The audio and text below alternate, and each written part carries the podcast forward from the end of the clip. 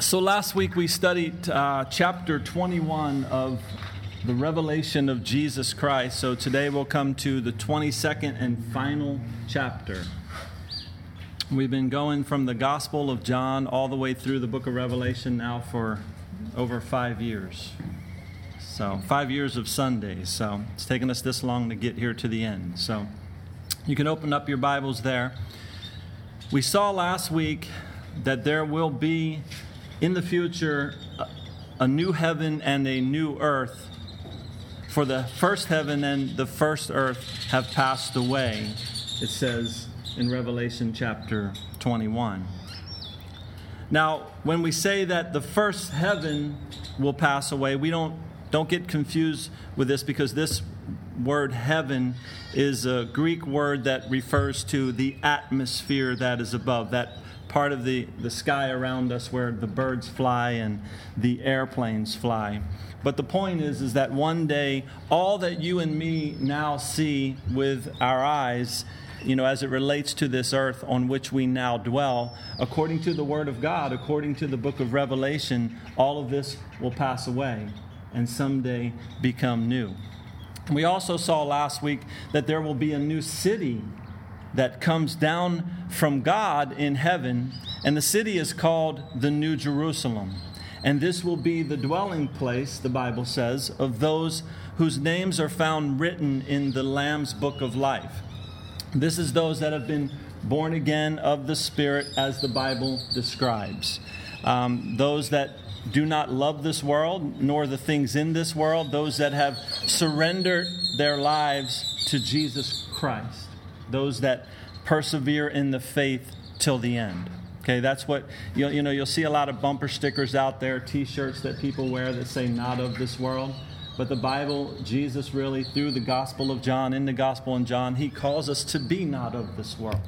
He calls us to be set apart, to live in a different way. What is that different way? It's just a life where you've surrendered your life to Him. You've surrendered your heart to Him. Of course, we all get up and we do our daily things. We go to work. We, you know, do this or that through this life. But there's a place within our hearts that God desires to dwell that's in our innermost being. And that's a person that has surrendered their lives to Jesus Christ and says, I'm not living you know, pulling myself up by my own bootstraps. It's not about me anymore. I care about the things of God. I care about His will for my life, and I'm seeking after Him. Okay? So, but these are the things that we talked about last week when we studied chapter 21. And now, beginning in verse 1 of chapter 22 of the book of Revelation, the Apostle John continues to describe what he sees. And it says there, John says, And he showed me a pure river of water of life, clear as crystal, proceeding from the throne of God and of the Lamb. So let's talk about this for a few moments here about this pure river of water of life that comes from the throne of God and from the lamb that John is seeing in this vision, okay?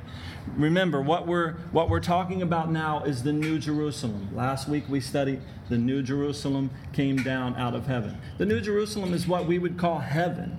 That's where we're going to dwell for all of eternity, okay? Um, but this is heaven that John is describing here. Again, the ultimate dwelling place of the redeemed. Um, you see, all throughout the Bible, both the Old and the New Testament, we see where water so often represents something beautiful and something powerful throughout scriptures. Okay? We know that, first of all, physical birth involves water, right? A baby develops in the sack of water in the womb of a woman, and when that water sack breaks, a baby comes forth to new life. Water uh, in the Bible also represents the Word of God. Let's mark this page. I'll show you. If you'll mark this page in your Bible and turn and find the Old Testament book of Isaiah, chapter 55. So we're talking about this pure river of water of life that John sees in this vision in the city of the New Jerusalem or in heaven, okay? And I'm just kind of expounding on water and how it's often mentioned and how it's often taught within scriptures. So, in the Old Testament book of Isaiah, chapter 55, And we're going to start reading down in verse 10.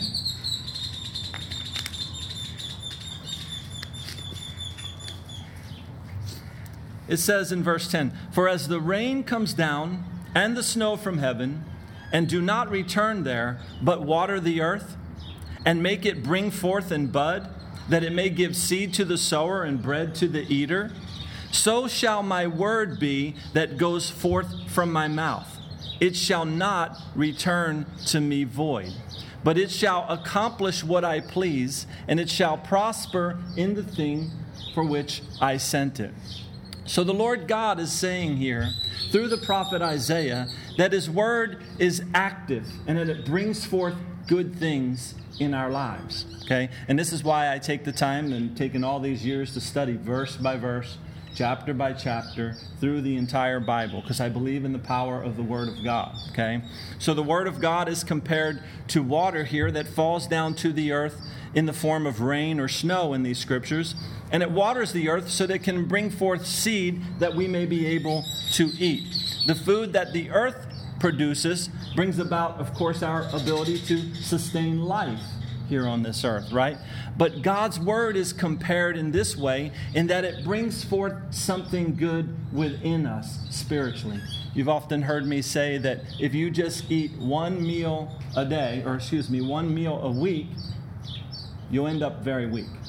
Okay? And if you only feed yourself spiritually one time a week, like when we gather like this around the Word of God, you end up weak spiritually, and you'll notice it.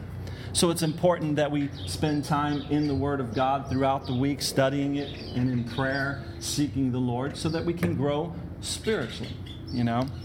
So let's look at another example of water representing the Word of God. Let's turn into the New Testament book of Ephesians chapter 5. Ephesians chapter 5.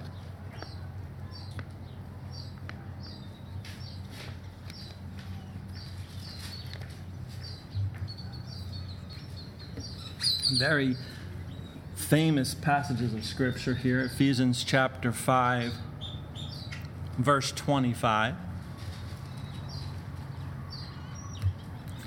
It says, Husbands, love your wives just as Christ also loved the church and gave himself for her, that he might sanctify and cleanse her with the washing of water by the word, that he might present her to himself a glorious church, not having spot or wrinkle or any such thing, that she should be holy and without blemish. So it's talking about how Jesus loves us how Jesus loves the church, right? But he says here in verse 28 so husbands ought to love their own wives as their own bodies. He who loves his wife loves himself. So here we see the role of a husband taking the lead, the spiritual lead in a home, right? Loving his wife enough to sit down with her and bring the word of God to her. And the word of God has a sanctifying and cleansing effect in our lives. It cleanses us from the inside out, internally. Okay? And but a husband is to love his wife in this way, right? Um, he cleanses, you know, he takes time to spend time in the Word of God, right? But the Word of God, as we read in Isaiah, does not return void. It completes a work within us. So the water is, like I said, representative of something very good in the scripture. The water represents the word of God, okay? Jesus told the woman at the well, I'm not going to have you turn there, but in John chapter 4, Jesus told the woman at the well that he could give her living water, right? And she said, What are you talking about? Right? What, what are you saying to me? But Jesus said that he could give her living water. He also said in John chapter 7, he said that he who believes in me, in other words, a person that believes, that places their faith in Jesus Christ, as the scripture has said, Jesus said, out of his heart will flow rivers of living water. So again, throughout scripture, we're seeing where water represents the word of God and water represents life. And through the Word of God, we can come to know the abundant life that Jesus Christ promised that we could have. Again, we're talking about an internal thing, okay? We know that as we go through this world, we have all kind of problems and troubles in this life, but we're talking about who we are internally. That's what the scripture speaks of, and that's what the word of God does in our life, okay? And we could go on to look at some other scriptures in which waters rep, uh, water represents in scripture purification and cleansing. Water is used to represent deliverance and rescue. Water is represented in scripture as blessings from God but we get the point here, right? And back in Revelation chapter 22, we see that John informs us of this pure river of water of life in Revelation 22 that is crystal clear and it flows from God through this city, the New Jerusalem. Life will be pure in heaven, life will be abundant in heaven, and life will be never ending. Okay, it'll be throughout all eternity. Verse 2 goes on to say, In the middle of its street, and on either side of the river, and I'm back in Revelation 22, in the middle of its street, and on either side of the river was the tree of life, which bore 12 fruits, each tree yielding its fruit every month. The leaves of the tree were for the healing of the nations. But isn't it amazing that there was a tree of life in the Garden of Eden as well, all the way at the beginning of time, right? That paradise that God had originally intended for mankind to live in. And now, at the end of time, as we're looking at Revelation, that's what we're speaking of. We're talking about the end of time as we now know it. We find that there again is going to be a tree of life in heaven in this city called the New Jerusalem. And the tree is on either side of the river, it says, and its fruit comes forth every month, right? And by the way, the word healing there in the original Greek is a word that means health giving, okay? It's where we get our word therapeutic from. And this tree is a picture of eternal health for us, okay? And remember, let me remind you of this one last time, and I've reminded you of this several times as we've gone through Revelation. But we have what we're studying is a lot of symbolism. The book of Revelation is a lot of symbolism. And what we've had to do as we've gone through it is go back to the Old Testament to kind of see, well, what is this talking about? And the people that originally received this letter, the, the letter of the Revelation that Jesus had his apostle John write to the seven churches, if, if you remember when we studied that way back, right? He had them write it to the seven churches. They knew the scriptures, the scriptures that they had in their day. Of course, they didn't have what we have in our day, but they had the Old Testament scriptures, and they knew those scriptures. So, a lot of the symbolism that we're seeing in Revelation, we've had to go back to the Old Testament to kind of compare it and see what's being spoken of here. But keep in mind that John is getting all of this in a vision. It's a revelation that the Apostle John receives from Jesus, and he does the best that he can to write it all down and to describe it to us here. And as I've studied Revelation over the years, I don't get too tripped out on the descriptions as much as I just get the message. I like to just get the message out of Revelation and how it applies to me and how to use it in a practical sense in our lives, right? And the message here that we're seeing is heaven is a wonderful place. It's an amazing place where we're going to be, right? And then verse 3 continues, and there shall be no more curse. But the throne of God and the Lamb shall be in it, and his servants shall serve him. So think about that. No more curse. Okay? You see, in Genesis, which we'll be studying next, we're going to start at the beginning of the Bible. Uh, not next week. Next week's Easter Sunday. We'll do a service for that. But the week after that, we'll go ahead and start in Genesis, Lord willing. But in Genesis, we find that there was the creation of heaven and earth, right?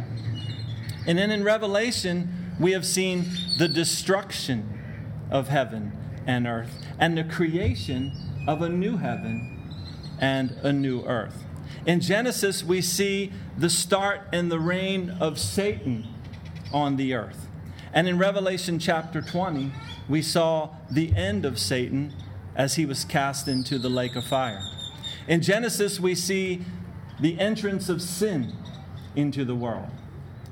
And in Revelation chapter 21, which we studied last week, we see that sin is banished completely and done away with for all eternity. In Genesis, we see the curse on creation as the result of the disobedience of mankind. We see the curse on creation. And here in Revelation chapter 22, we see that there is no more curse. So death entered in Genesis, and death was done away with in Revelation. Adam met his bride in Genesis, and Jesus will receive his bride, the church, in Revelation. Sorrow came upon mankind in the book of Genesis, and sorrow is done away with in the new heaven, in Revelation. In Genesis, man was evicted from the garden, and in Revelation, we see that he's welcomed back into paradise, mankind. You see, God has a plan. God has a plan for this whole earth. And God has a plan for each and every one of us from the beginning till the end. And Hebrews tells us that Jesus is the author and the finisher of our faith. It all starts with Jesus and it all ends with Jesus. Okay? And one day we will see the face of our Lord. And by his blood, he has redeemed us. And that's the only way we enter into heaven is through faith in Jesus Christ. And I'll talk about that more here shortly.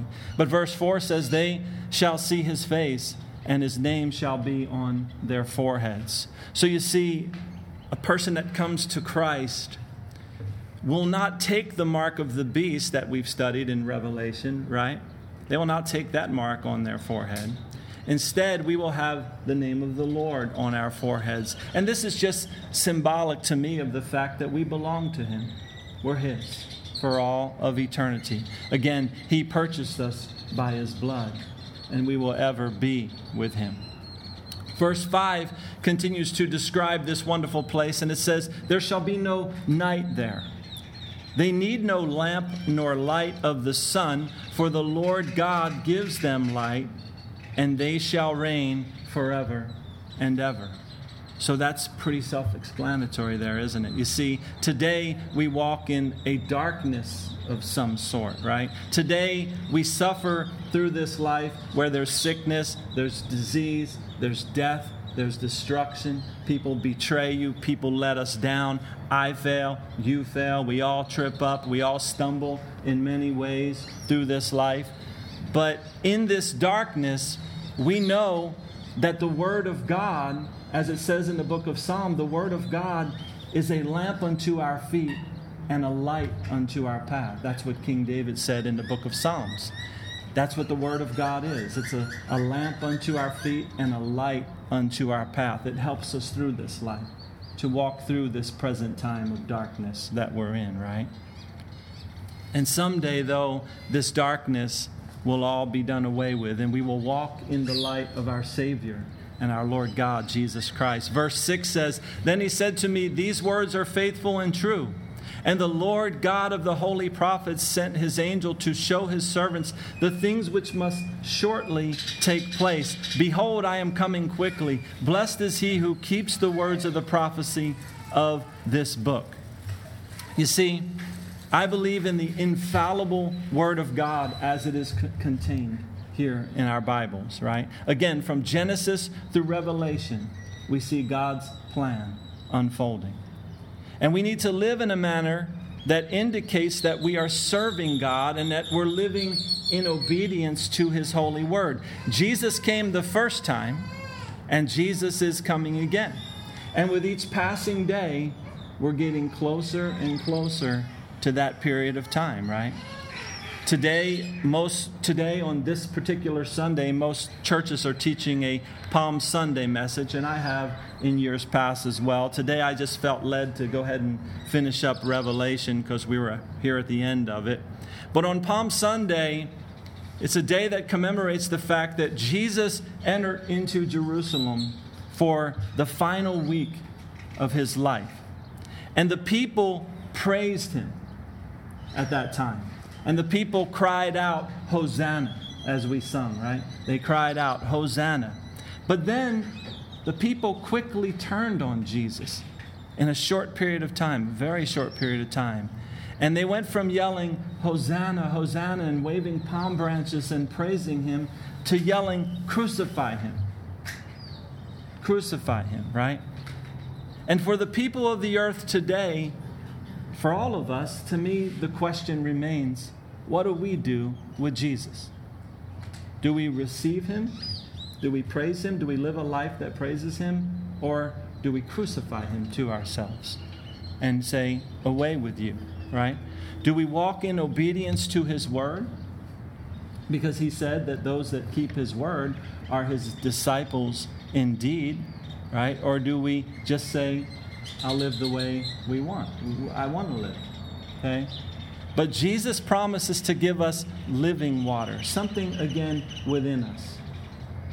He makes us new on the inside. He cleanses us from the inside out, right? So today we must, as followers of Jesus Christ, continue to live a life of praise. And the way we do this is by keeping the words of the prophecy of this book, living in accordance with. Because, see, either this is a book written by men, therefore it's just like any other book on the shelf in Barnes and Noble or anywhere else, or it's the Word of God. For me, it's the Word of God because I read it and it changed my life from the inside out. I wasn't one who came to the Lord in a church. I came to the Lord in my apartment because I had finally come to a place where I realized I was at the end of me. And I realized that I needed something more than me. So I picked up the Bible and I began to read it. Now, for me, I didn't know where to begin to read. Most people would begin at the beginning, but I began at the end. I read the book of Revelation. And on that day, the, the power of the Word of God worked in my life. So I believe in the words of the prophecy of this book, hence the reason that I teach it like this and go verse by verse through it. Okay? But John continues in verse 8. Now I, John, saw and heard these things. And when I heard and saw, I fell down to worship before the feet of the angel who showed me these things. Then he said to me, See that you do not do that. For I am your fellow servant, and of your brethren the prophets, and of those who keep the words of this book. Worship God. So, very important words uttered by this angel here. Worship God. Today, pe- people worship all kinds of things, right? And this angel tells John, hey, don't worship me, worship God. And in this book, our Bible, we see the story of God, the story of the God of all creation, the God that the Bible calls the God of Abraham, the God of Isaac, the God of Jacob, the God and Father of our Lord and Savior, Jesus Christ, the God that became flesh and dwelt among us. Okay? The God that demonstrated his love toward us. In Romans 5 8, it says that while we were still sinners, Christ died for us. So he doesn't ask you to become clean, he, he asks you to surrender and to give your lives to him. For me, this is a daily process. The Bible says, take up the cross daily and follow after him because every day I get up, my flesh wants to run the day and I want to do things my way, right? But I must surrender on a daily basis to the Lord. Okay, we all must, okay? This gospel message goes forth and it continues to go forth because there's no other way to be saved, okay? This is the God that we are to worship and the only God that we are to serve. And in verse 10 it says, And he said to me, Do not seal the words of the prophecy of this book, for the time is at hand. He who is unjust, let him be unjust still. He who is filthy, let him be filthy still. He who is righteous, let him be righteous still. He who is holy, let him be holy still. In other words, what's this saying here is let's not keep this a secret. Let's let it be known. The time is at hand. Make your decision now. Scripture says, if today you hear the voice of the Lord, right? If you hear this, the Lord calling you, don't harden your heart. Surrender your life to Jesus Christ now. There's no more time to waste. That's what the scripture is saying here. Again, we're at the end of Revelation here. We're at the end. It's, it's the final chapter, okay? Verse 12 says, And behold, I come quickly, and my reward is with me to give to everyone according to his work. I am the Alpha and the Omega, the beginning and the end, the first and the last. See, this is Jesus speaking here, and he was there at the beginning of creation. Okay? He made it all the first time, and now in Revelation we see that he will put it all back into order again, and he will create a new heaven and a new earth, and then there's going to be the heaven, the new Jerusalem where we're going to dwell, where there'll be no more sickness, no more sorrow, no more disease, no more death, no more destruction all the stuff we see in this life, right, will be done away with. Jesus is the Alpha and the Omega, the beginning and the end, the first and the last. And the Bible calls people to receive Jesus today. Okay? And we know from the book of Corinthians, I'm drawing a blank if it's first or second Corinthians, that it says, the God of this age has blinded the minds of people that they will not receive the gospel, lest the glorious light of the gospel, it says, shines on them. Okay? Who is referred to in Scripture as the God of this age? It's Satan. Okay, it's a little g God. It's not the capital G God. It's the little g God, the one that causes all this sickness and death and destruction and all the things that we see in this life, right? But he blinds the eyes of people so they don't come to the light of the gospel because it's very simplistic when you take time to just go through scriptures. You see the truth about God. It's not what this religion says or that religion says. I don't care what this or that religion says. I want to know what God says. And that's we find that in the Bible, in the word of God. Okay, so verse 14 says, "Blessed are those who do his commandments, that they may have the right to the tree of life." And may enter through the gates into the city. What city? This New Jerusalem we've been talking about for a couple of weeks, right? And how does one have the right to the tree of life? How does one enter heaven into this place called the New Jerusalem? You enter by, like it says there, doing his commandments, doing what the Lord wants you to do, living in the way that he wants you to, to be led by his spirit and not to be led by your own flesh or the ways of this world, right? How do we find the commandments of the Lord? How do we know what the Lord's will is for our lives? We, we find them in the Word of God. That's the only place we can find them. Again, religion can take certain scriptures and make their own places out of it, right? Make their own buildings and all kinds of stuff out of it. But the Bible or God calls us through His Word to study it for ourselves and to know what His will is, right?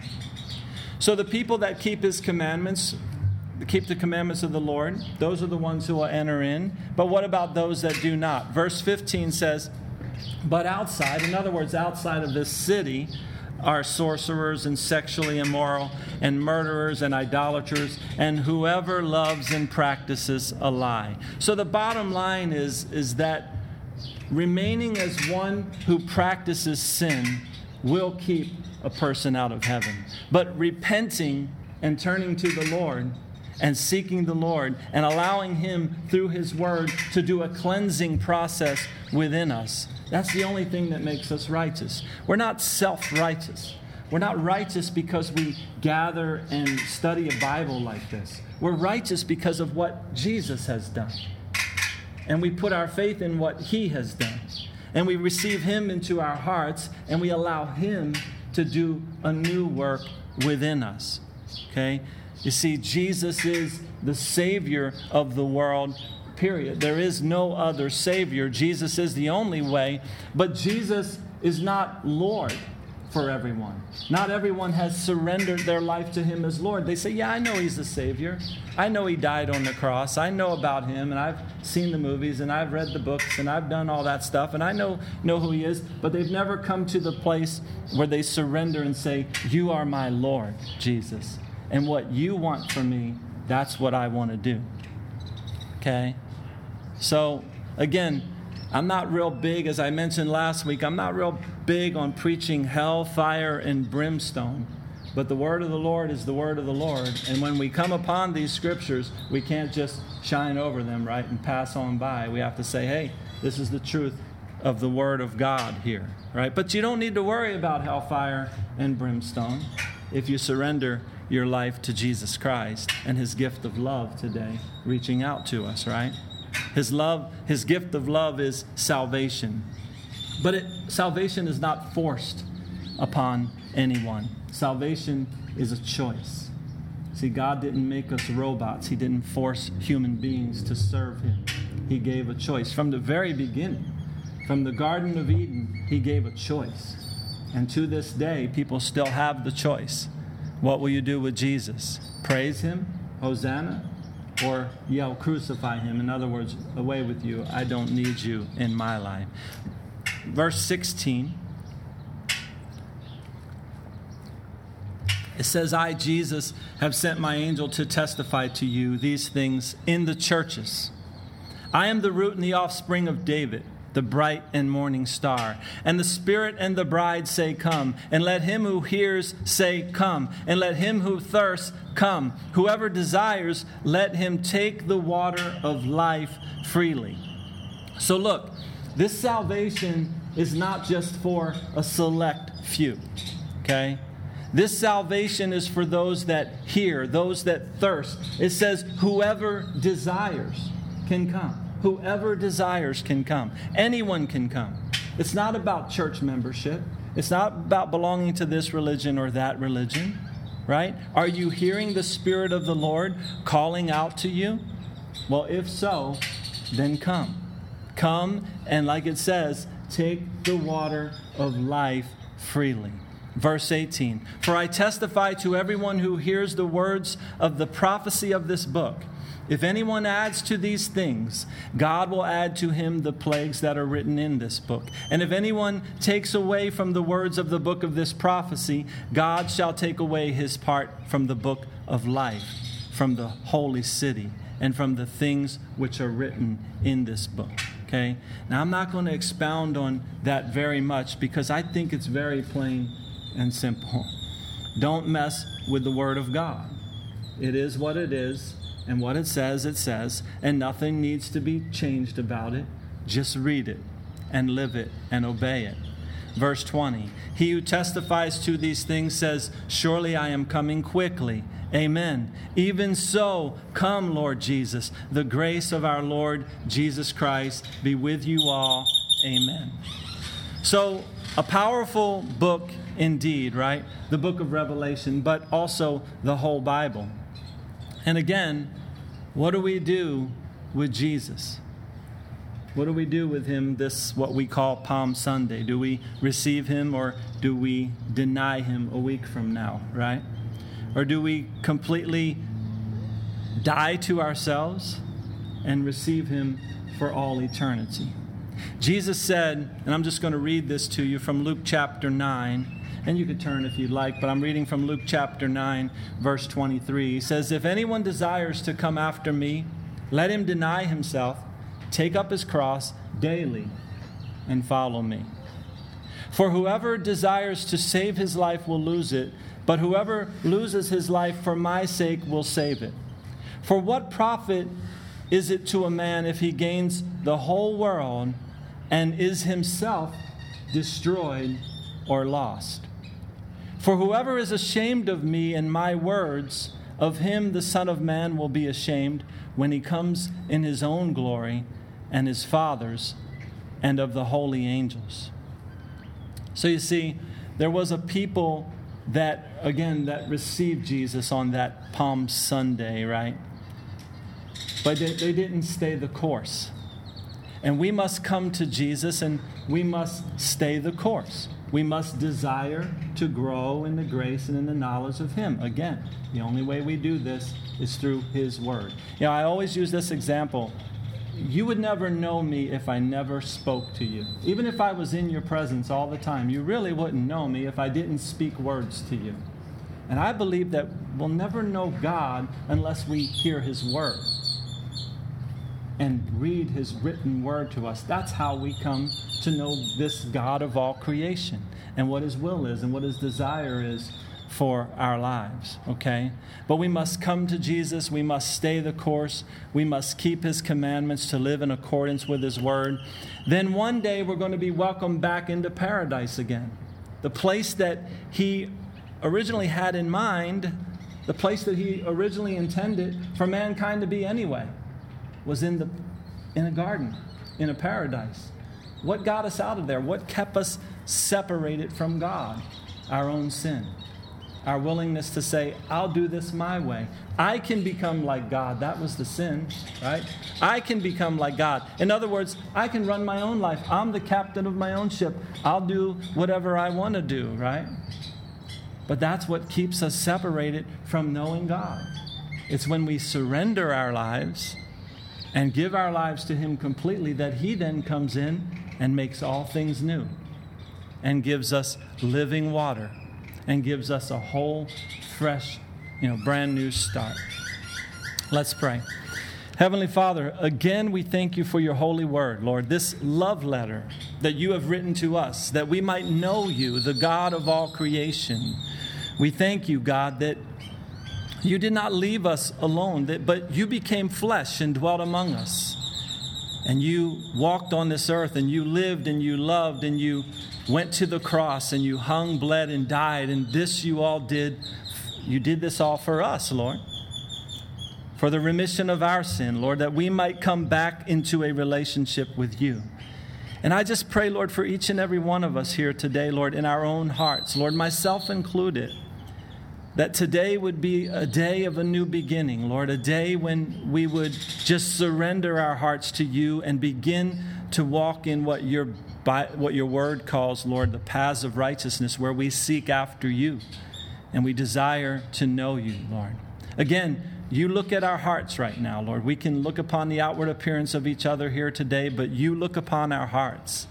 And we pray that by your Spirit, you will do a, a work within our hearts, Lord, because we know that your word says, He who has begun a good work in you will be faithful to complete it.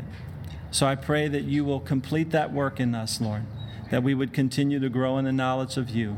Again, we thank you for this time and for this day. In Jesus' name, amen.